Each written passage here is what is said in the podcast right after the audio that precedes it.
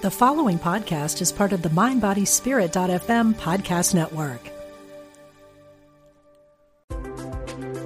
All are welcome. We're glad you found us. Unity Online Radio. The voice of an awakening world. Welcome to Spirit of Recovery, offering support for your spiritual growth and addiction recovery. Here's Reverend Dan Beckett. Welcome to the Spirit of Recovery on Unity Online Radio. We are glad you're with us today. I am Reverend Dan Beckett here with co-host Reverend Michelle Vargas. Together, we share ways that spirituality and addiction recovery intertwine and work together to support your spiritual growth and your own recovery journey. Facebook users, you can send us your questions and comments anytime during the week from our Facebook page, Spirit of Recovery. Just click the send message button right below the banner. And be assured that your anonymity will always be respected. So please let us know what's on your mind. We'd love to hear from you. Today's show is titled, The Wisdom to Know the Difference. The Serenity Prayer tells us to be open to wisdom so we can discern what is ours to do and what is not. Many of us in recovery have experienced the results of questionable decisions we have made, sometimes even made repeatedly. Fortunately, we grew tired of living that way. But how do we move away from bad decisions, bad relationships, and bad situations? Today, we want to share our experience, strength, and hope on practical ways we can do just that, and experience new levels of joy and freedom in our lives. We want to share with you today what we were like before, what happened, and what we are like now, along with a spiritual tool or principle that helped guide us through the tough times. We hope you'll find something in our experience that will be helpful to you in your own recovery. Today, we're going to be talking about moving from those questionable decisions into a life of joy and freedom. And it's through the power of wisdom. That's a polite label for it. Questionable, less than optimal, maybe could have been better, little room for improvement. My first answer to that is, I'm asking myself, well, what does that mean to me, questionable decisions? Meaning, when I was drinking. Right. We always because we don't do that now. Well, right, I never make questionable decisions now. Actually, I sort of certainly make far fewer, but as we always say, it's not like all this stuff just goes away. It just becomes very, very different in my experience, very much improved. But questionable decisions for me is, anything that follows that statement, hold my beer, right?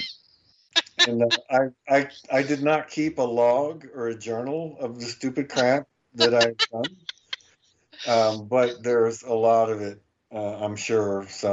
All I can say is I'm glad that I am, let's say, of an age where everyone did not have a video camera in their pocket when I was in college. Yes, oh, my God. I can't imagine that. So questionable decisions, yeah, they're there. Hold my beer. Watch this. I often remember one, and I've shared it before about dropping a couch on my car. I'll just leave it at that. The questionable decision was probably not a good idea to try and move, a pull-out couch, which is very heavy, with a hand truck after having had some beers. Liquid libation? Yes. Hold my beer. I'm going to move this couch. Now, as long as you're not saying hold my Zima, that would be bad. I mean, that's a whole other level of questionable decision. Yeah, really. Yeah. When I think of questionable decisions that I made back then, because of course I don't make questionable decisions now. A lot of them were unconscious decisions. So that's the sort of questionable part is I wasn't consciously I wasn't consciously and mindfully and intentionally engaging in my life. I was sort of just ending up in situations. You know what I mean? Like all of a sudden you're in a relationship. You have no idea how the heck you got there. Well, I guess we're doing this now. You know what I mean? But there was never any, like, it wasn't a, but see, so, you know, part of that was that I was not living in a mindful or intentional way, but it also absolved me to a certain extent in my own mind of responsibility because I hadn't made an intentional decision. I sort of just ended up there, and it's like, well, it's not really my fault because I don't even know how this happened. You know what I mean? Kind of, it was just kind of a way of living. The tequila did it. The tequila did it. It wasn't me. The tequila did it. Yes, definitely. The tequila had something to do with it. But I, you know, just not being real awake, you know, not being real awake and intentional about the decisions I made. And, you know, frankly, I didn't want to be awake or intentional. You know, I didn't want to be. I wanted to just sort of let life, you know, batter me around and just sort of, you know, oh, I don't know how this happened. Here I am. And how did I get in this situation? You know, that was sort of the gist of my, not my professional or academic life, because that I always had very much under control, but my personal life. Mostly pertaining to relationships. It's funny, when we were talking before the show and you know, I read the description, bad decisions. I'm like, yeah, bad relationships were basically my bad decisions, because I didn't make a lot of bad decisions in other areas of my life. It's kind of weird how I had those things compartmentalized. Yeah. Certainly things begin to overlap and you can't hold all of that together at some point. But yeah. Most of my bad decisions at that point were situations that I put myself in, you know, danger that I put myself in, and ways that I just wasn't good to myself, didn't take care of myself as I should have. And like I say, just sort of finding myself in situations and not really knowing or caring how I got there. Just like, okay, well, here we are, you know, and sort of always being in damage control mode. You know, it's like, well, I don't know how I ended up here, but let me see how I can get myself out of this now. At least it's not boring, right? It's not boring. And that was kind of the drama that I lived my life in, you know? Yeah. It was just always sort of trying to clean up the messes I had made. Kept me busy. Right, yeah. Exciting. Something new and engaging to do. Exactly. How am I going to get out of this? Kind of deal. Yeah, I like, though, you used a couple words I really liked. You said about being not awake and not intentional. Yeah. I would not have known what you were talking about if you told me back then when I was drinking. But I know, I really feel like I feel you on that, because, you know, a big part of what we call, you know, living a God-centered life, growing in the spirit, living by spiritual principles, etc., is always moving toward more awareness, right? Which awakeness, and when I have more awareness, I have more choice, which means I can be intentional with things. Drinking alcohol certainly reduced my choice, because, you know, I was joking with you that tequila did it, but not joking with you, because I feel like there's a lot of things that, I mean, I know I did it. I'm not trying to get out of it, but I did it when I had been drinking, and I probably would not have done that had I not been drinking. So yeah, it's me, but it's me on tequila that's acting like that, making those bad decisions. Me today, sober, I'm not doing those kinds of things. Right. You know, I have plenty of living amends that I make. It's like, look, man, I just don't act like that anymore. It's not okay. It wasn't okay then, and it's not okay now, but, you know, I'm not going back to those things. We talked also about bad situations, right? It's not just bad. Well, I guess bad decisions create bad situations.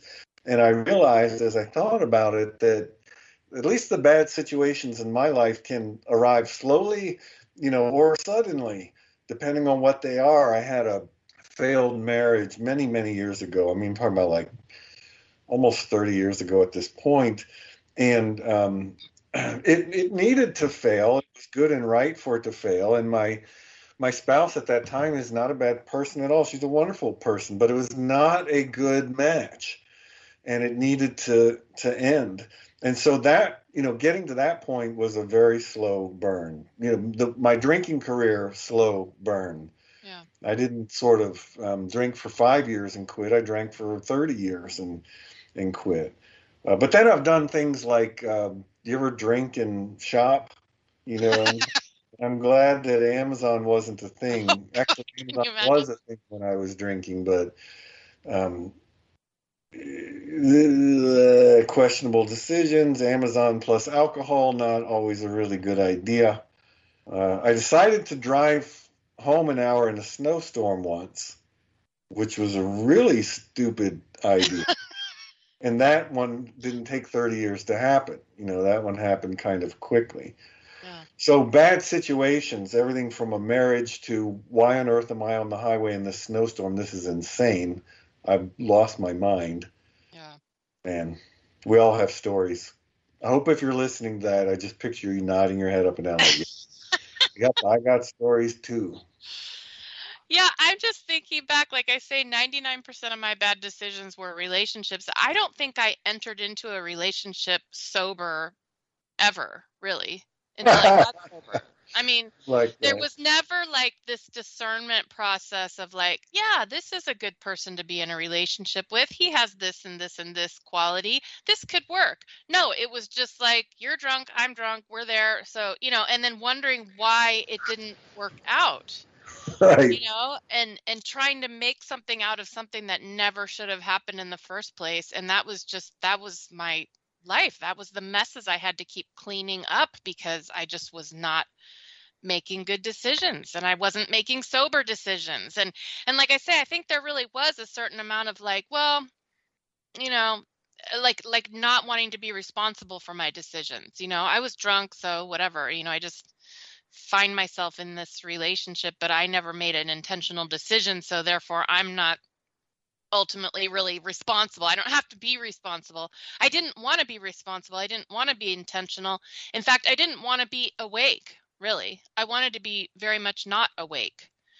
You know, I didn't want to be awake. I wanted to be checked out. I wanted to be drunk. I wanted to be, you know, living that beer commercial life, you know, having the big party time and having a big old, you know, fun time and not, and just sort of, I just, that's how I, you know, and like I say, I had my life very compartmentalized because I was very responsible when it came to school and work and things like that. But that was sort of the way I don't know, I guess I balanced things out that way, that I was uber responsible with those things. And then the rest of my life, it was like, you know, whatever, just screw it, you know. I don't know. It's just, yeah, not good.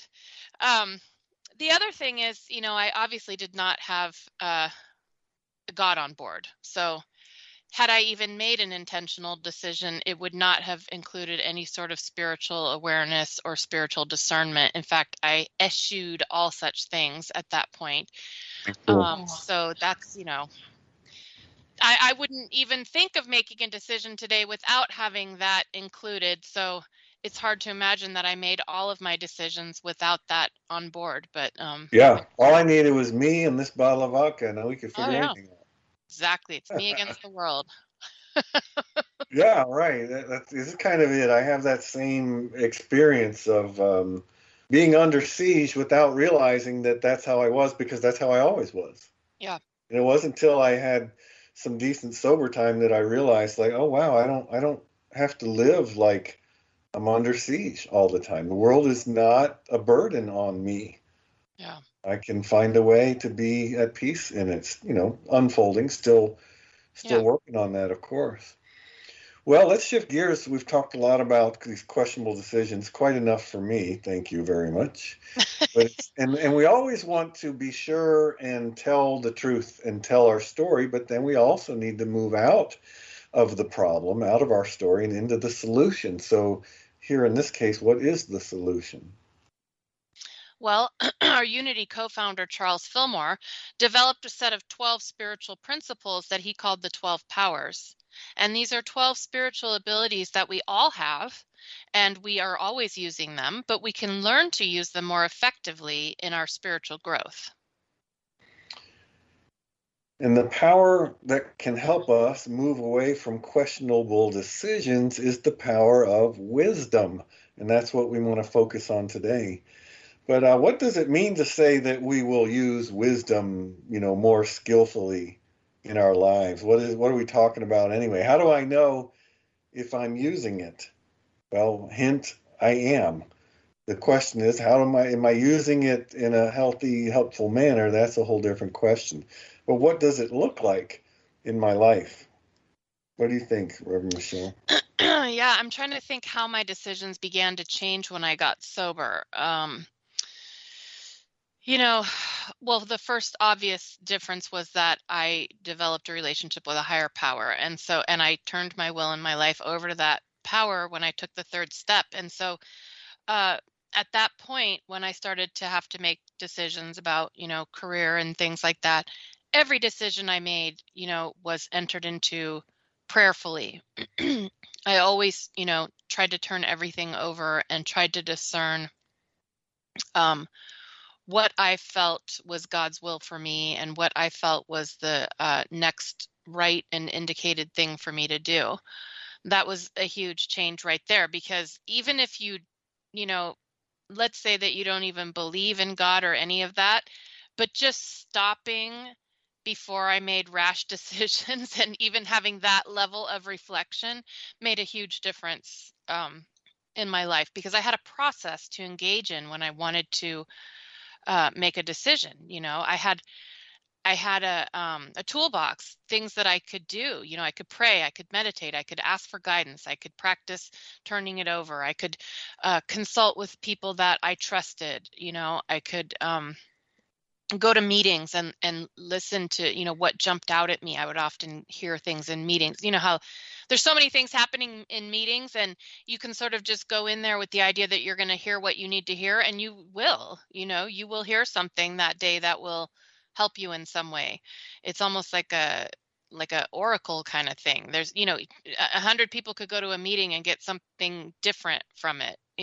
So you hear, if you're tuned in and you're intentional, you will hear what you need to hear from that meeting. So I had ways to approach decisions that I would say was the beginning of accessing wisdom, because it wasn't just finding myself in situations. It was making actual decisions. What a concept. Right. Instead of just showing up in a relationship. What was the comedian that said, nobody goes to Denny's. You show up at Denny's. You end up with the phrase. You end up at Denny's. Nobody decides to go to Denny's. It reminds me of that kind of thing. I want to share the definition of wisdom. We're talking about 12 powers. So the power of wisdom definition, from the MBD, it is the ability to evaluate, discern, and apply what we know. So it very much is decision making. We talk about making wise decisions. Well, the power of wisdom is right there.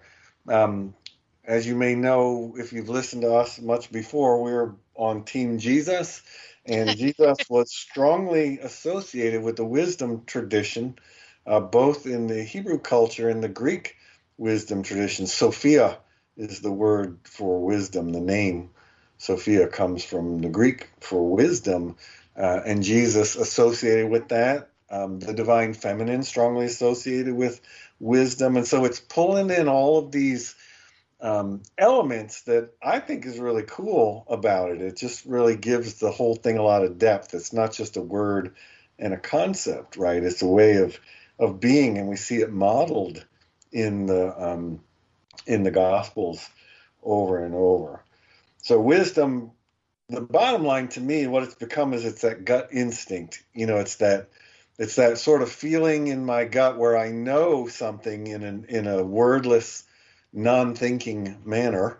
And part of it has been, part of my path has been just becoming more aware of that. It's always been there, But, you know, stuff like that, I can easily drown it out with my fears and my concerns and my plans. And I need it to go this way. And because I don't feel safe if I don't feel like I am in control. And so I make up an approach. So at least I have the illusion of being in control. Well, where's the wisdom in that? Maybe it's informing my thinking, but maybe it's not.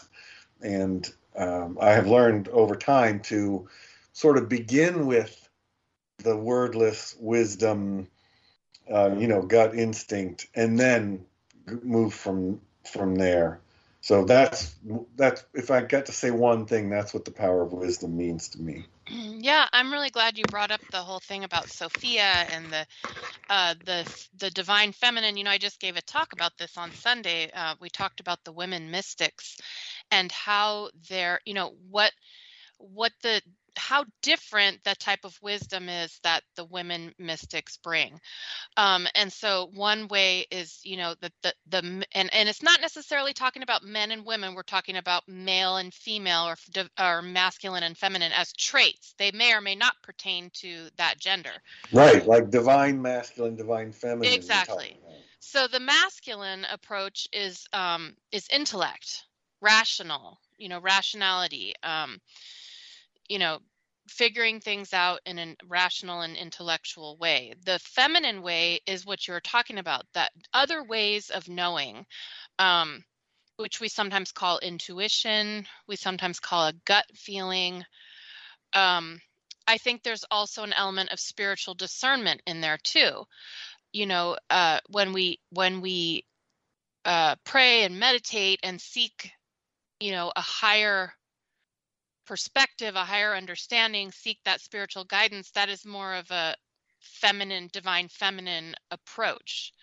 Because the masculine, you know, wants empirical data, you know, to make decisions. And, you know, it's kind of like the science, you know, how science has sort of put itself in opposition, unfortunately, many times to other ways of knowing and other ways of understanding. So we do have an intuition. We have ways of knowing that are not intellectual, that are not, you know, I don't want to say they're not brain based, because I don't really know exactly where the intuition comes from. I just know it's a different type of knowing. Yes. And, you know, some describe it as the still small voice. It might be a gut feeling. It might be just, sometimes it's just, watch and see what I end up doing. You know what I mean? It's like, oh, I notice I made that decision. Okay, I know I was following some sort of guidance because I'm sober and I live a awake, aware, mindful, intentional life. I know that if I'm following some guidance, I can, you know, probably assume that it's some sort of intuition or some sort of spiritual discernment. So wisdom, I believe, encompasses all of that. You know, it's all different ways of knowing and tapping into a higher perspective, a higher way of knowing than just my individual human intellect. Yeah, I like that. I'm remembering here, and I jotted it down, that Mr. Fillmore, Unity co-founder Charles Fillmore, this is in the Revealing Word. Wisdom is the voice of God within as the source of our understanding. I like that. The source of our understanding. It's not the same as understanding. We have a power of understanding that's different than the power of wisdom. But the voice of God within as the source. To me, that's the key to it. And I like many of those descriptions. Intuition, is the word I find myself gravitating to. That seems, for me, that seems to get at my experience of it, you know, more than just about anything. And I really learned to trust this when I started doing firewalking. Oh, yeah. The first time I did a firewalk, I thought it was the craziest thing I ever heard of. Who are these people? Why am I doing this? But I knew I was there for a reason. And the instructions were to not try to figure out ahead of time whether you were going to walk or not. You had the choice. Nobody had to. But you wait till you're down there, like in the moment, basically. So the process is the, you know, red hot coals, fire walking barefoot on red hot coals. So the coals are out and we're in a circle sort of chanting, walking around. And as anyone feels led to, they can walk up and take the first step, as we say, and walk the coals. And I've been hearing about this guidance stuff that I never heard of before. And I was told, you will know when you're down there, kind of like, trust me, you don't have to figure it out, you'll know. And that's exactly what happened to me. I remember getting irritated and frustrated with the whole thing, and then just sort of taking a breath and glancing up and really noticing the trees. And all of a sudden I'm hearing the sound of the breeze in the trees that I had not been hearing when I was all wrapped up in my head being annoyed. And so it's like the world opened up. And then all of a sudden there was this feeling of joy in the pit of my stomach. And I knew in that moment, this is what she was talking about. The weird lady was right. This is it. And I walked, and it changed my life. Wow. So it's there, and you don't have to firewalk to find it. That's just how I found it. We all have this capability. It's inherent in us. It's part of our Christ presence, part of our Christ consciousness, if you will. Yeah, exactly. It's our spiritual selves that have access, you know, in Fillmorean language, Charles Fillmore would say we have access to divine mind. So we are not the divine mind, but we are a part of the divine mind, and we have access to it, and we can tap into it and receive, information and guidance and intuition and wisdom from that source that's not coming from our human ego mind. Right. We learn to differentiate the two. They're both there, and we can draw on our small mind and the divine mind. But let's hold that thought, because it's time for a short break, and when we come back, we'll continue the conversation. Please stay with us.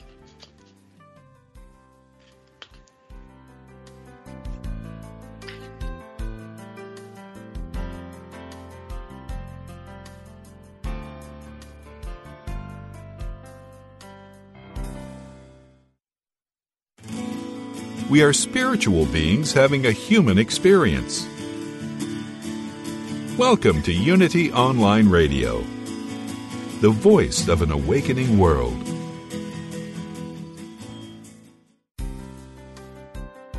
Welcome back to Spirit of Recovery.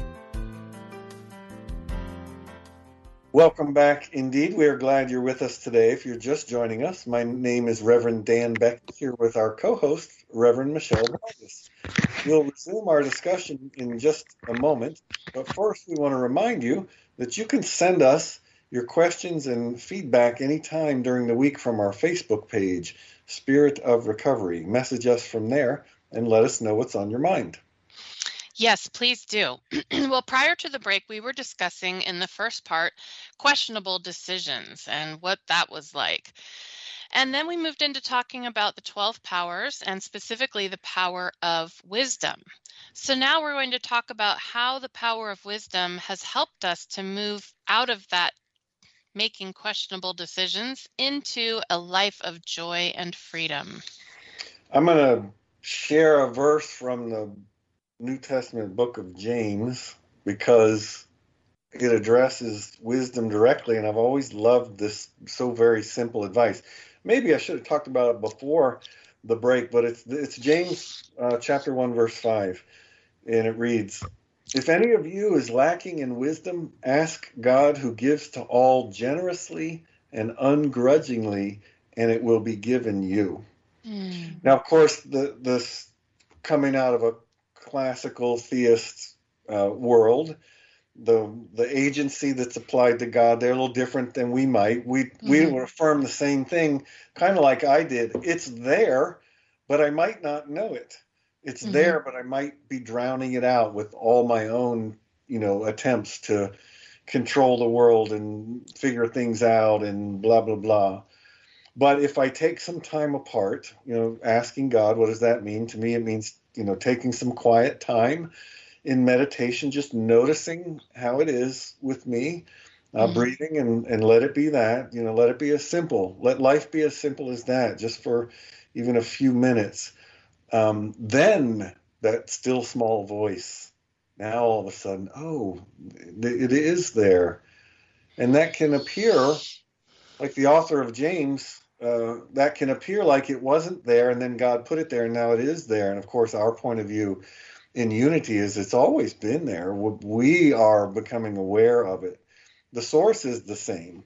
Yeah. But the agency is a little different. But I love that whole concept. If any of you is lacking in wisdom, ask God, who gives how? Generously and ungrudgingly. Yeah. Never a problem. Never short on it. Here, right. Have a ton of it. My pleasure. You know, it's my pleasure to provide. I mean, in unity language, that's essentially saying that divine mind is this vast intelligence that is available to us at all times, that gives freely of itself, and that we can tap into anytime we want to. So, yeah, it's not that much of a switch to me. I can kind of just change the languaging a little bit, and it makes perfect sense to me from a unity perspective.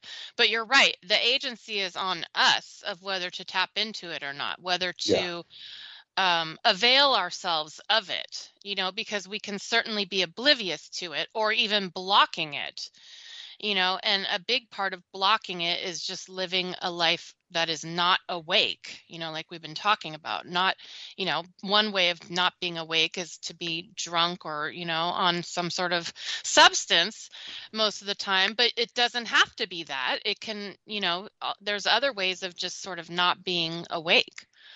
But when we begin to become more awake and more mindful and more intentional, then we find that that source of wisdom begins to open up to it and open up to us, and that we can access it. So that, you know, that whole process of even seeking that type of guidance is basically the biggest change that happened for me, because I, you know, was not aware or believed in any of that before, you know. So, you know, and I don't always know how it works. Sometimes I get, you know, I get a real clear, I like to call them sometimes spiritual nudgings. I don't typically hear a voice. That doesn't happen for me, but I understand that when we say the still small voice, that's a metaphor, can be a metaphor. It doesn't mean necessarily are going to hear a voice. Right. It means that something is whispering to us internally. There's a nudge. You know, when I am trying to make a decision or trying to discern my path, there's sort of a whole bunch of different things that I've learned to do, you know, and sometimes it's just make a decision and step out and see what happens. Right. Because you can't steer a car that's not moving. No. And the other thing is, and, you know, I love to trot out my GPS metaphor, but we cannot make a wrong decision. There's no mistakes in life. There's no wrong decisions. Just like when you have your little GPS thing and it tells you to turn right and you can't get over, and so you go another block, what does it do? It sometimes takes a second, but it reroutes. It just reroutes you. You're still going to, we're all going there. We're still going to get there. You're just going to go, you know, around this block first, and maybe going around that block means that you're going to bump into someone or something that you needed for your path. So that's right. Well, that's one thing that helps me when making decisions is really believing that I cannot make a wrong decision, because if I get stuck in this idea that there is a right decision and a wrong decision, that can be extremely paralyzing to me, because I'm terrified I'm going to make the wrong decision. Yes. You know, and so it's like, if I do this, then this is going to happen. If I do that, then something else is going to happen. But I can't mess up my life. I can't, you know, if I'm awake and aware and living my life as intentionally as possible, whatever decision I make is going to, you know, have blessings and lessons and things that are going to get me to the next place. And the reason I know this is because I can look back at my life now and see all these things that happened to me and decisions I made and directions that I went in. And, you know, I could look at them as mistakes, or God, why did I do that? You know, why didn't I make a better choice? But everything got me to where I am now. So there's just no mistakes. That's a human construct. It's a human way. I don't believe that in God or in spirit, there's even a concept of a mistake. It just doesn't work that way. It's only that if I decide that it's that. Yeah. And I love when you share this. This is one of those things I genuinely feel like you can't say this too often. Mm-hmm. It's such a powerful concept. And I love your GPS way of sharing it, because I know exactly what that means when you say that. You know, my GPS has never said to me, oh, well, dumbass, you know, you're done. You missed it. Go home. At this point, you know, sorry. I tried to tell you, do you listen to me? No. I said, turn right. What did you do? You just went straight. Okay, champ, you know what to do. Go ahead. You're on now. Right? The universe does not act like that. No, it doesn't, thank God. The universe and God does what you're saying. Turn here. Oh, you went past it? It doesn't even say no problem. It just, the problem rerouting doesn't exist. It's just like, hang on a sec. Okay, go there. Yes. What a beautiful. It's like the coolest metaphor ever. I think so too, because I also find it paralyzing. Yes. And yes, there are consequences to any action that we take or any decision we make. But calling things a mistake, which brings up that fear, hey, you know, I'm kind of getting above my pay grade here. There's more going on than I know, and I need to be a little bit careful of what I call things. You know, when we name a thing, you kind of make it so. So I'm thinking about how does wisdom help me, and I'm remembering any time that I had, you know, the idea that drinking might be a good idea, anytime that idea comes into my head, which, you know, early in sobriety, it would happen fairly often. Nowadays, it's very, very rare. It can still happen. And mostly what it is like, oh, yeah, I remember why I drank, because of, you know, like a feeling, a very uncomfortable emotion will experience will come up. I'm like, and then my mind goes, oh, wouldn't a drink be a great idea? And then I see that happening. I'm like, oh, yeah, right. Totally understandable why I would have drank in the past. I get it. But, you know, that's not what I do now, and it's fine. So I just sort of move through it. I'm going to share something from the big book. This is from page 24, and this is where I think wisdom comes in. The book reads, we are unable at certain times to bring into our consciousness with sufficient force the memory of the suffering and humiliation of even a week or a month ago. My brain, my alcoholic brain, wants me to forget what a disaster that wasn't so bad. Is.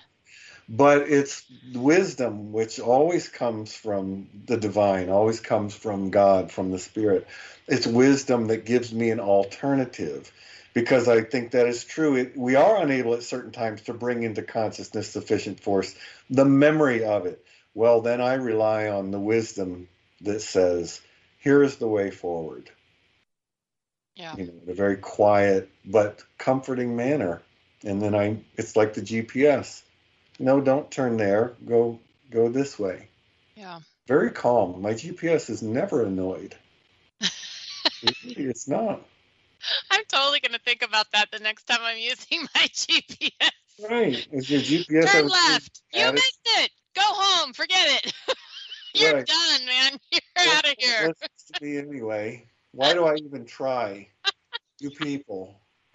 They should make a GPS voice like that. That would be hysterical. I would totally put that on my phone just for entertainment value. Yeah, that thinking through the drink, you know, like we say, which could pertain to anything. Just, I can get, you know, it's not just drinking that I can summon up some of those humiliation. What does it say? Humiliation and suffering. Yeah. Had a little bit of that in sobriety as well. So it's not necessarily connected to alcohol, but compulsive things that are not good for me. So one thing that I like to always say is, you know, when I'm feeling like I have all these problems in my life and, oh, God, you know, just want to get out of it. I just don't want to feel it. You know, that's what the wanting a drink or wanting to pick up something.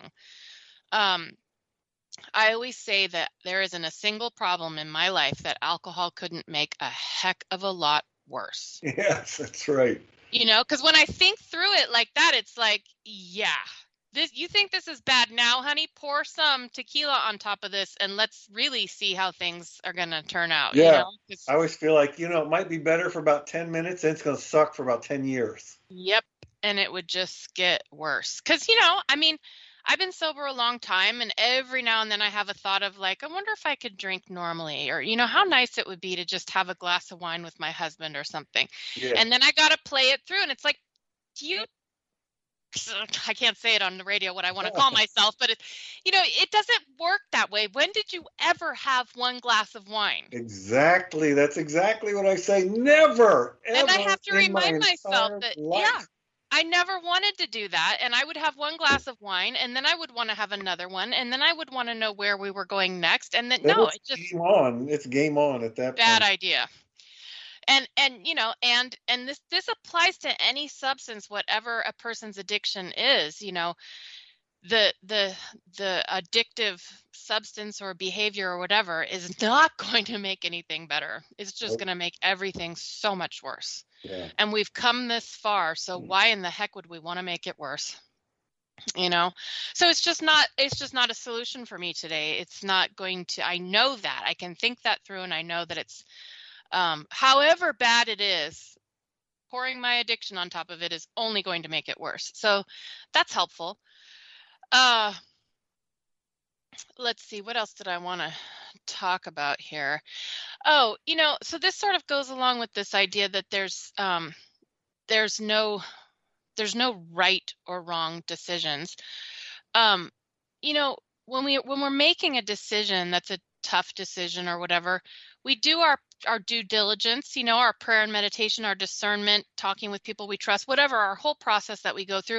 And then we just do the best that we can. Yeah. That's, you know what I mean? Yes. I don't like to get into this kind of thought process that there's some right thing that I've got to figure out. Yeah. Even, you know, how we talk about our saying, like, do the next right thing. And you and I have sort of changed that to do the next indicated thing. Yeah. At some point, you make the best decision you can with the information that you've got. There you go. You just do it, you know, and it's like when you look back at decisions you made, it's like, well, you know, maybe that wasn't a great decision, but that I did the best at that time with what I had. I made the best decision I could with the information and the ability that I had. And it's like Maya Angelou said, when you know better, you do better. That's right. So you can't look back and wish you had done better then, because you did the best you could. If I could have done better, I would have done better. I would have. Exactly. And that applies to everyone, to my parents and, you know, family and friends, any person I ever encountered in my life. If I could have done better, I would have done better. Yeah, so we can have some compassion for ourselves and the, you know, choices we made in the past that, you know, yeah, maybe there weren't some choices that weren't so good, but, you know, we did the best that we could at the time. And we're looking back at it now with the minds and the understanding that we have now. So of course we see that there would have been a better choice, but that's just not the way it was then. And we did the best we could. And that's, as we know better, we do better and better and better. Yeah, that just means that grown and learned, and we have, you know, brought on some wisdom that perhaps we didn't have before. How could we grow in wisdom, but not look back and see and say, like, man, I possibly could have done better there, you know, from our now perspective. And I like what you're saying. It's not reasonable for me to kind of indict my old behaviors based on what? If I had today's wisdom then, I would have done it then, but I didn't. What yes. are you going to do? You know, compassion, give yourself a break. My counselor said to me this week, and sort of in the context of talking about something like that, you know, you are not the person now that you were when you did that thing. You're That's not that right. person. That's you are right. a changed person. And we are always a changed person. That, you know, when we're on a spiritual path, each and every day we are a changed person. Yes, we're growing in the spirit. Also, we could say growing in wisdom, because that's part of growing in the spirit.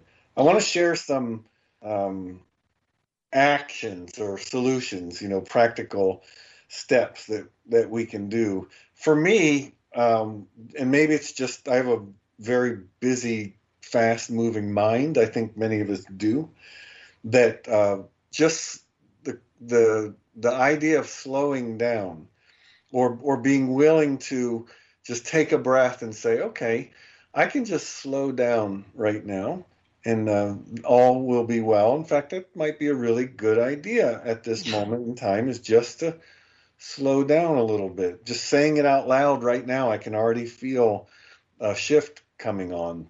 So there are lots of ways that we can do that. I'll talk about some of them, but it all begins, for me at least, with just slowing down.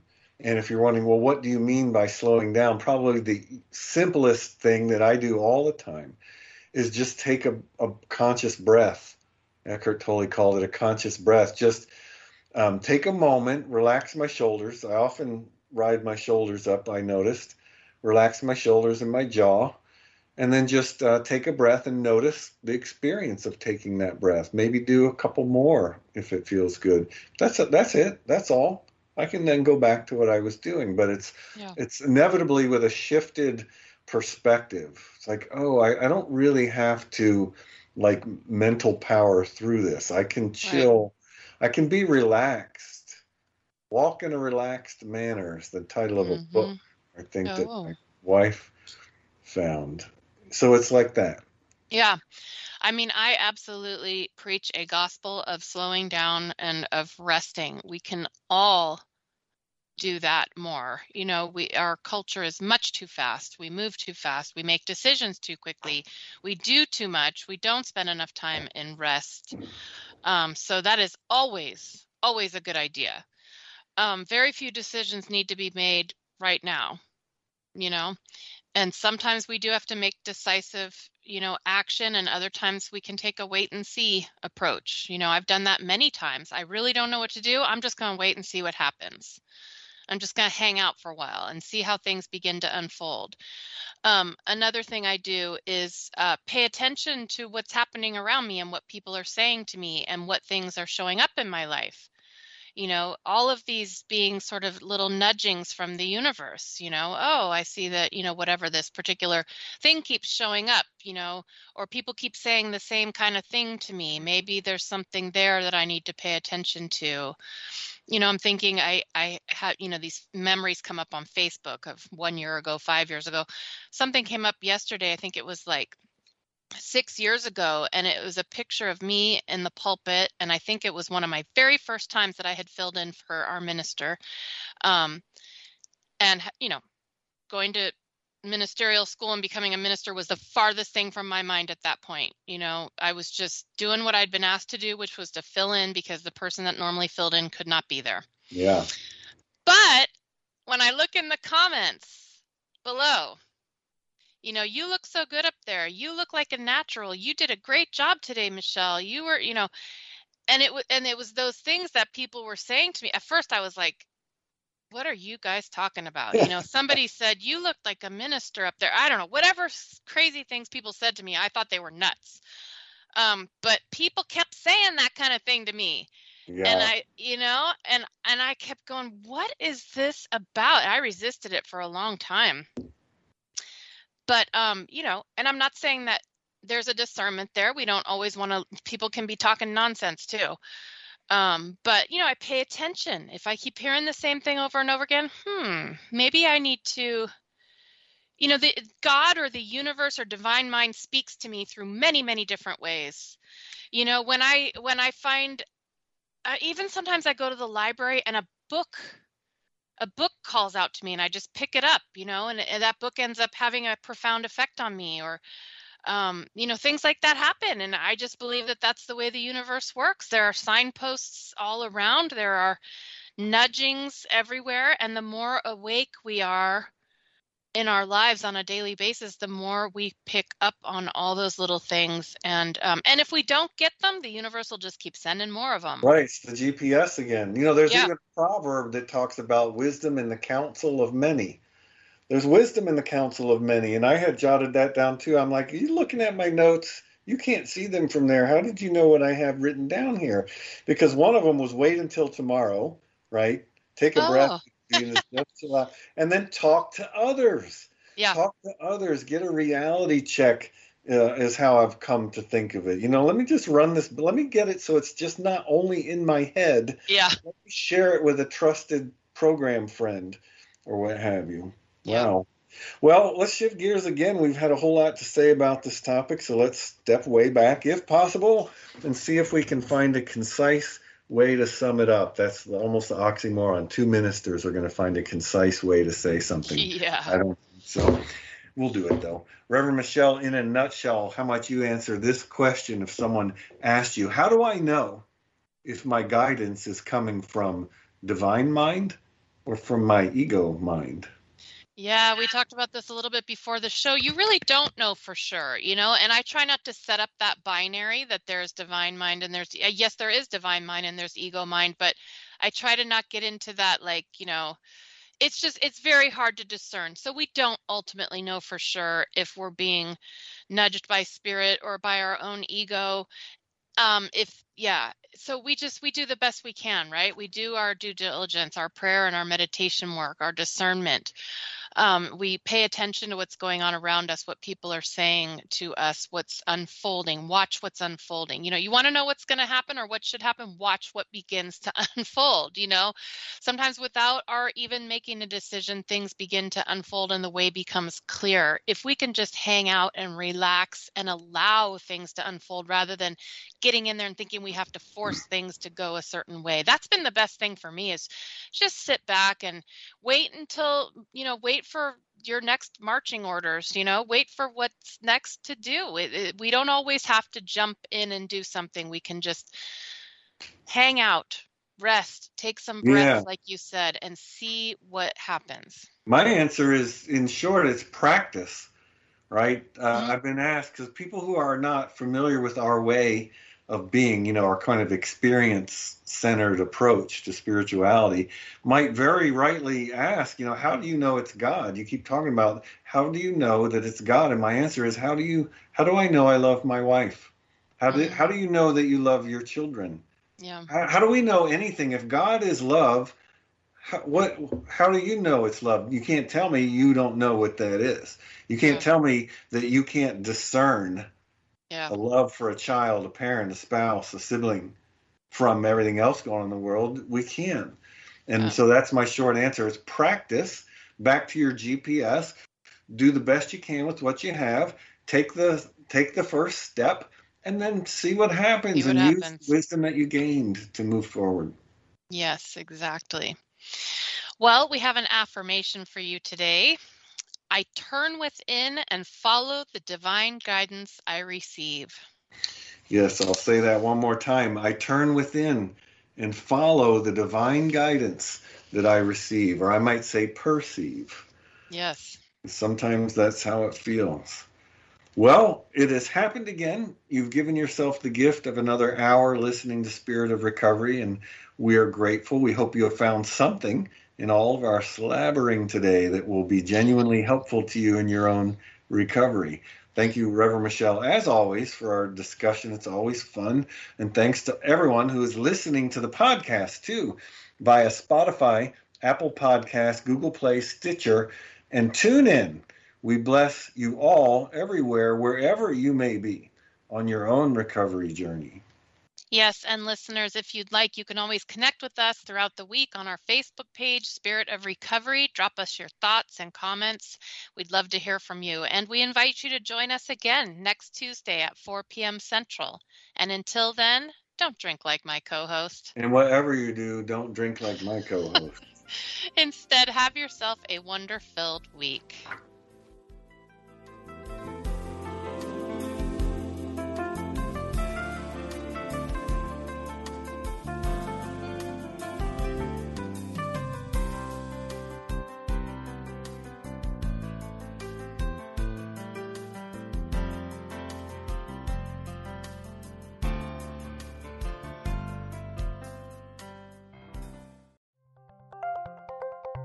Thank you for listening to Unity Online Radio, the voice of an awakening world.